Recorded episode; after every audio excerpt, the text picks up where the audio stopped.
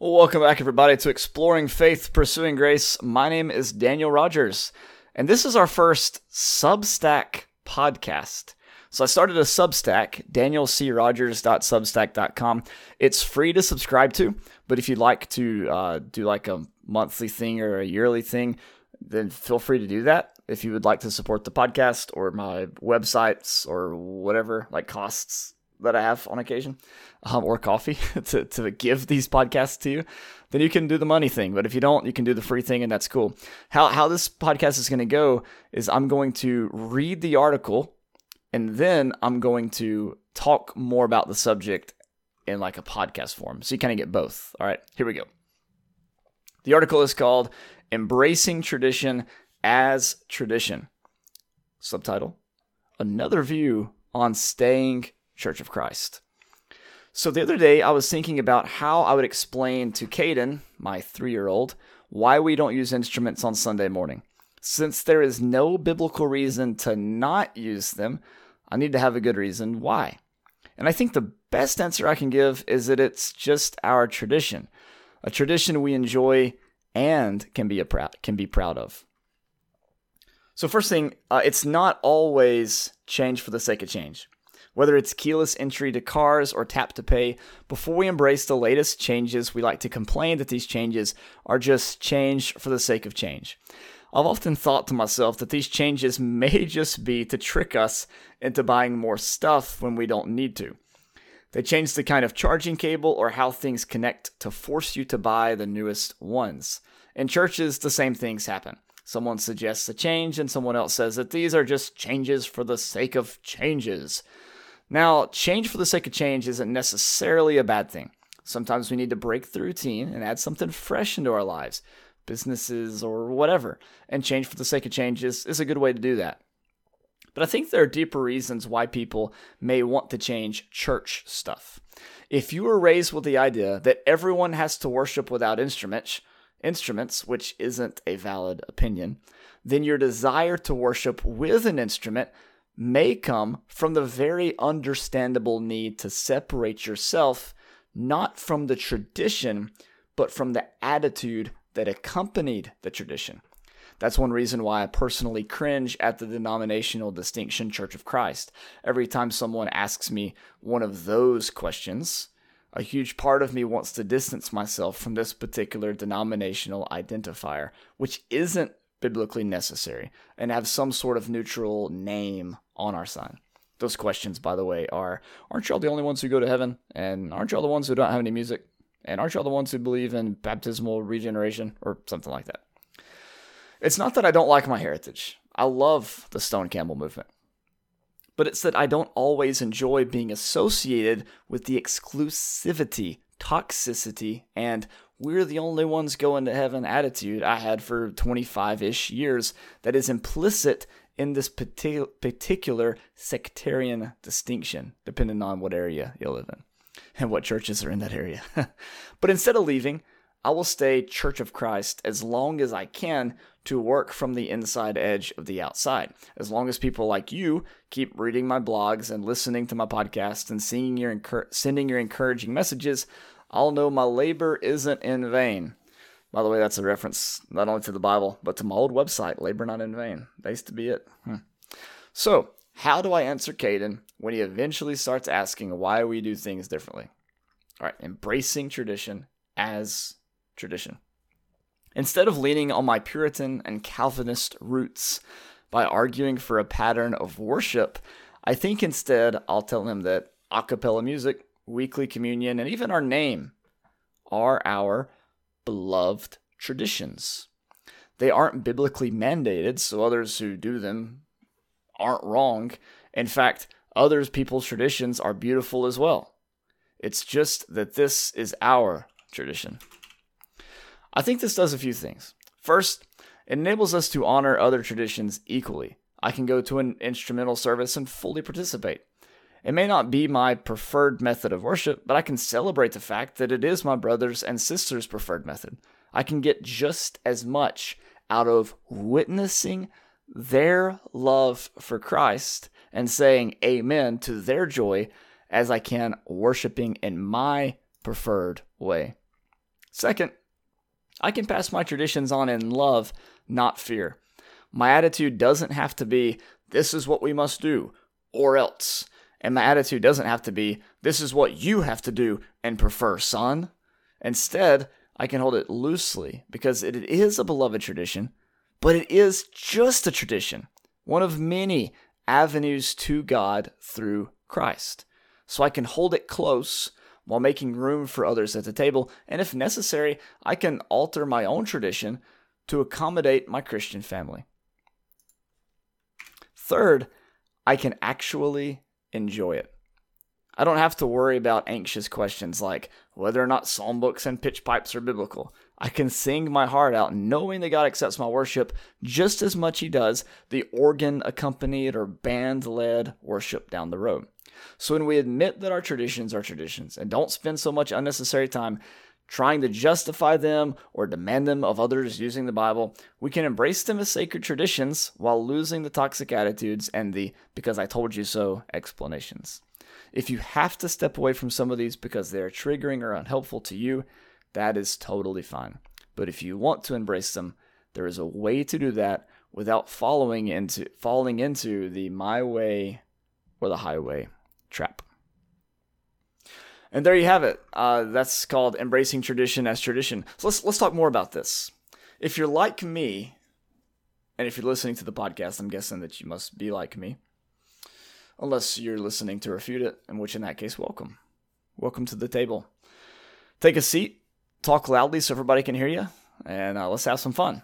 so, if you're like me, you have a tendency to want to move away from some traditions because of their association with the toxic attitude. Now, weekly communion, uh, I'll always do weekly communion. As you know, I'd like to do weekly communion more than we do it, you know, more than weekly. I'd like to do it like daily, you know, or maybe more than that. uh, but anyways, that's okay. Um, but some of them you do kind of want to move away from, just because you just get tired of answering these questions. Oh, y'all don't use any music, and it's like, yeah, you can explain it to them, but you've already lost them. You know, like you've already lost them in the conversation because they think that you think that they ought to not use instruments as well. And we have this mindset that everybody has to do exactly what we do or they're going to hell. It just makes nobody have a good time because we're worried about ourselves if we're even doing it the right way. Well, maybe we're not doing it the right way. Oh boy, got to be open to study. I sure hope I'm going to heaven. Or, or maybe we're always worried about our family members, right? Maybe we got that family member or that friend or that neighbor, and we know that they go to that church that uses an instrument or whatever it is and we're like, oh man, I just I'm worried about them all the time. And no matter how much you talk to them, no matter how much you debate them, no matter how many texts you send or invites to the mail you send or times you knock on their door during a campaign, they don't ever want to visit your church and they pretty they're pretty content with where they go and yet you worry all the time that they're going to hell. I remember being in third grade, fourth grade, fifth grade, being so worried about my classmates, you know? Like these guys these guys are going to hell what's what's what do we do? You know? And so you you want to move away from those traditions because of those associations with those old feelings and those old hurts, that old trauma, you know. Uh, when I was in high school and middle school, I wasn't really much worried about other people going to hell because uh, I was always sinning. so, you know, I was I wasn't I wasn't doing too great, you know. But uh, there you go. Um, we played pretend, didn't we? So we want to move away from it sometimes, right? And so we like to do change for the sake of change. And sometimes it's change just to get away from the toxic attitude. I love acapella music, but sometimes you want to do like instruments or whatever just to get away from just just because of the attitudes you used to have about it. It just almost makes it sick, right? But for me, I, I enjoy acapella music, and that's not one personally that I have a problem with, right? Mine's more associated with the identifying marks and stuff like that. Um, so change for the sake of change isn't necessarily a bad thing. Sometimes you just have to switch things up. It gives freshness, as we mentioned before. It breathes life into something. Sometimes I'll change my routine. I go to a couple co- different coffee shops, and sometimes I'll rotate which one I'm going to, just because you, know, you see the same scenery, the same people, same customers, you know, same same taste of the hot white chocolate mocha, and you're like, I could use I could use some black coffee from Jack's and so you, you go down the road a little bit, you know. Same, Change for the sake of change isn't always bad. So this idea of embracing tradition as tradition is really there's there's two things we need to keep in mind. One is we're embracing the tradition not because it's biblical or scriptural or authorized, but because it's tradition. I'm not not I'm not asking those questions anymore. Those questions aren't on my radar because we have freedom in Christ. That's not part of the new covenant. Patterns of worship and order of worship and all this, that's not part of the new covenant. Okay? So I'm not asking those questions. Well, do you, Daniel, do you think that instruments are authorized in New Testament assembly? I don't think that they have to be authorized in the New Testament assembly because those aren't questions that we need that we have to ask about worship. We're not living under the old covenant. There is no pattern of worship. So I don't have to worry about those questions. So don't, don't you know, you can ask me those questions, of course, but just know that's where I'm coming from. Um, I don't think there has to be a pattern. But anyways, um, we're not embracing these traditions because we think they're biblical or they're right or they're the only way or they're God's way or they're the ordained way or they or in Colossians 2 where it says whatever you do in word or deed do all in the name of the Lord that like we're doing everything by God's authority. That's not what we're talking about. We're talking about embracing it as a tradition. In in other words, recognize that it's our preference and nothing more than that. May May it bring us personally closer to God? Sure. That doesn't mean it's going to bring somebody else closer to God. You put it as well with my soul, you know, a cappella, stick it up on the board, number 110 or whatever it is, you know, hey, we're going to have a great time. It's going to be awesome. You take a kid who grew up in a full band contemporary worship church and plop him in there. Hey, listen to this. We're going to sing shape notes and he might like it if he's you know musically inclined or he likes that kind of thing but he might not. He might be like what in the world is this? And that's okay. We, we can embrace our tradition as tradition. The other thing we need to keep in mind is doing this means that we should be embracing our tradition loosely. We should be embracing our tradition loosely. That means if the dynamic of our church changes, which it should, because we should be growing individually, we should be going as growing as a community, and we should be growing numerically, people coming in, right? As the dynamic of our church changes, we need to be open to altering, to changing, to shifting our traditions to better mirror the body of Christ as a whole. For example, let's say that you have someone move in from another country and they have some kind of tradition Maybe it's a song that they like to sing, uh, just to keep things simple. The, the hospitable thing to do, the Christian thing to do, would be to incorporate that song, you know, into your worship every now and then, or that style, or or that prayer, or maybe maybe even their traditional dress or something like that. You could you could hold your traditions loosely and be malleable so that the body of Christ is the body of Christ. Not everybody's a foot, not everybody's an eye, not everybody's a hand, not everybody's a mouth, but it's it's diverse like it's intended to be. Right? When you say that in Christ there is no Jew, Greek, bond, free, male, female, you recognize that there are still Jews and Greeks, bonds and bond and free male and female.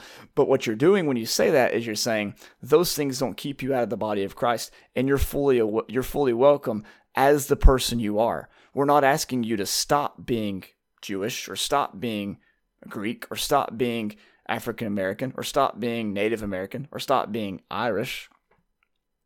But at the table of Christ, everyone is welcome equally, and you can fully be yourself at this table to the glory of God. So our traditions need to be malleable, and that's cross culturally, that's cross generationally. And as my generation matures, I hope we'll do a good job at allowing the younger generation below us to bring their traditions to the table, right? And be open to that.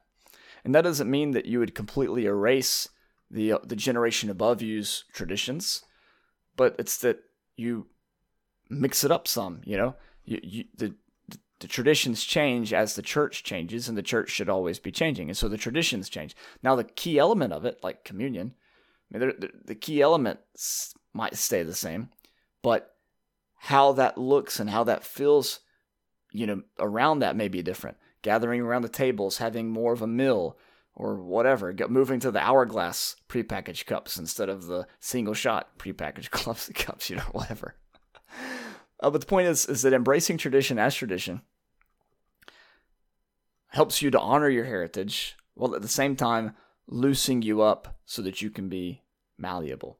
The other major thing that I mentioned is that it takes away the anxiety. Um, when you're following the regulative principle, which is what I meant by the Puritan and Calvinist heritage, which we do have. You can't deny that. That that is the heritage that we have in the churches of Christ. Beneath the language that we use to describe who we are as a people and why we do what we do in the Church of Christ, whether we like it or not, you have the Reformation movement, the Puritans, John Calvin, the regulative principle. All this is part of our heritage. We don't skip all of that and go back to the first century. You can't do that. It's impossible to do that because even the Bibles that we have come from manuscripts that were discovered, put together, and translated since the first century. You can't be a New Testament Christian in that purest sense that we like to pretend. We have a lot of baggage through the years, and that's not a bad thing. Admitting it is is a huge step into being able to include what is helpful and transcend what is unhelpful and admitting admitting that our traditions are just traditions is perfectly okay. It's not adding to the Bible, it's not taking away from the Bible or anything like that. It is just being honest with ourselves that our traditions are just traditions. And we can admit that. We can have so much more humility in the discussion. We can be patient with each other. We can also expect more of each other. Like if it's just a tradition to you, then you should be willing to move on it. You know, it doesn't have to be your way every single time. And if it's just a tradition, to me, it doesn't have to be my way every single time because it's just a tradition. And traditions are great. They, they have nostalgia, they give hope, they inspire people, they brighten people's days. But at the end of the day, our love of Christ, for Christ, and our love for our brothers and sisters should mean that we're okay with giving a little bit in order to include everyone in the kingdom of God and not just copycats of ourselves. Um, here's another thing I wanted to talk about here. Um, I mentioned how you can get just as much joy out of witnessing someone else worship in their preferred way as you can worshiping in your preferred way.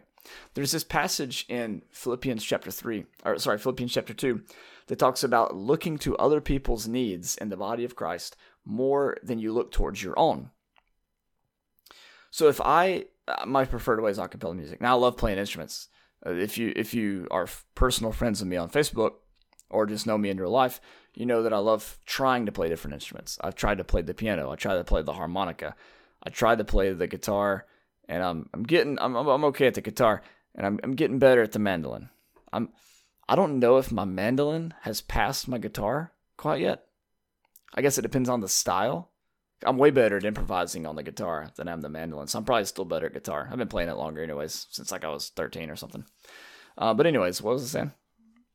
I love instruments, but my preferred way to worship is uh, worship on Sunday mornings in a corporate assembly is still a cappella singing. I think that I'm worshiping anytime I play music. But on Sunday morning, I like to sing. Let's say one of the teenagers, few years, few years from now, one of our teenagers who is learning how to play music now gets up and says, "Hey, you know, I'd like to play a song. Uh, I've been working on this song. It means a lot to me. You know, I'm going to play it on the guitar and have everybody sing along with me." I'd be like, "Yeah, okay, that's great." And even if it wasn't like they didn't they didn't do the best job, you know, or whatever, or maybe maybe uh, it was just wasn't really my style of music, you know. Maybe it was like a, I mean, every music is my style of music. I listen to everything from jazz to bluegrass to rap to heavy metal, so whatever. I mean, I'm kind of good with everything, so I, I can't really name a style that I wouldn't get enjoyment out of. My point though is that I would have more joy, and I'm talking about heavenly joy. Rejoice in the Lord always. And again, I say rejoice. Thankfulness to Christ, thankfulness to my brother or sister for sharing their gift. I would have more, just as much joy in that than I would singing uh, you know, singing uh, "I Still Have Joy," which is a song that our church is learning. Why doesn't why why don't other people have that? I mean, think about it. Think about it. I mean, people get mad when you don't worship in their preferred way. But is there no joy in watching someone else worship in their preferred way? You know, I cry. I cry uh, when I watch some movies and and uh, some TV shows. But let me explain which ones I cry at. Oh, this is hilarious. I can't believe I'm sharing this. On America's Got Talent, or like uh, like uh, what's the other one? American Idol. S- some of those others. What's the one with the X's? Is that America's Got Talent? Or The Voice, maybe? Um, no, that's the thing where the chairs turn around, right? They just ghost you if they don't like it. Okay, whatever. If there's somebody that comes on, not not not, not if their story's overhyped. If their story's overhyped, you know, like they're missing six legs and you know they've got like 20 different forms of you know different diseases and stuff and they like they like really play into that or or especially if it's something that's that's that's really mild and they just overhype it like this huge problem and they overcame it to sing like i i, I kind of they kind of lose me. But if it's somebody comes in who doesn't make a big deal about all that stuff or what oh, who cares whatever. Anyways and they just really knock it out of the park. Man they get the gold buzzer. Whew, i got tears in my eyes seeing somebody accomplish their their dreams you know? Or like in cinderella the movie. I cried in that movie. I don't even remember why. But it was uh, one of the the real it was one of the first you know like real life versions of cinderella I cried in that movie. I don't I don't remember why. I think it was just because she she did it. You know, she she accomplished what she was trying to do, and I was just so happy for her. And so I get a lot of joy out of watching other people worship in their preferred way, especially if they're into it. Oh man, especially if they're really enjoying themselves. You know, whether it's whether it's playing music or singing or preaching or they're just in their element. Man, that just that's cool.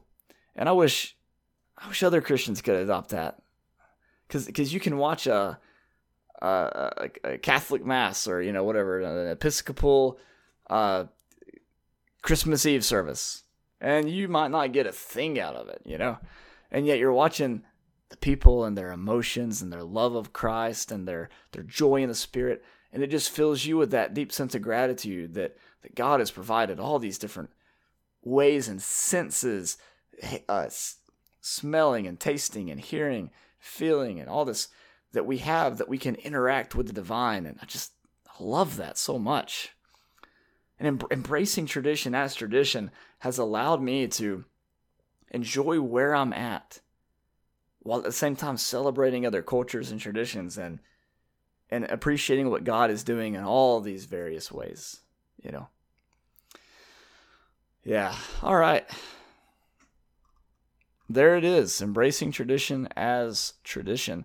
Let me know what you think about this format, reading the article and talking about it a little bit more. I think I liked it. Uh, I wonder if you like it too. Please leave a comment uh, either on Facebook or on Substack, or I think you can leave comments on Podbean, but like I don't really know if I've ever even seen those, so I don't know if it's possible. I've never looked. But, anyways, thank you so much for listening. Hope you have a great day and subscribe to the Substack, danielcrogers.substack.com. Subscribe for free today and start getting those emails ASAP. Have a great day and God bless.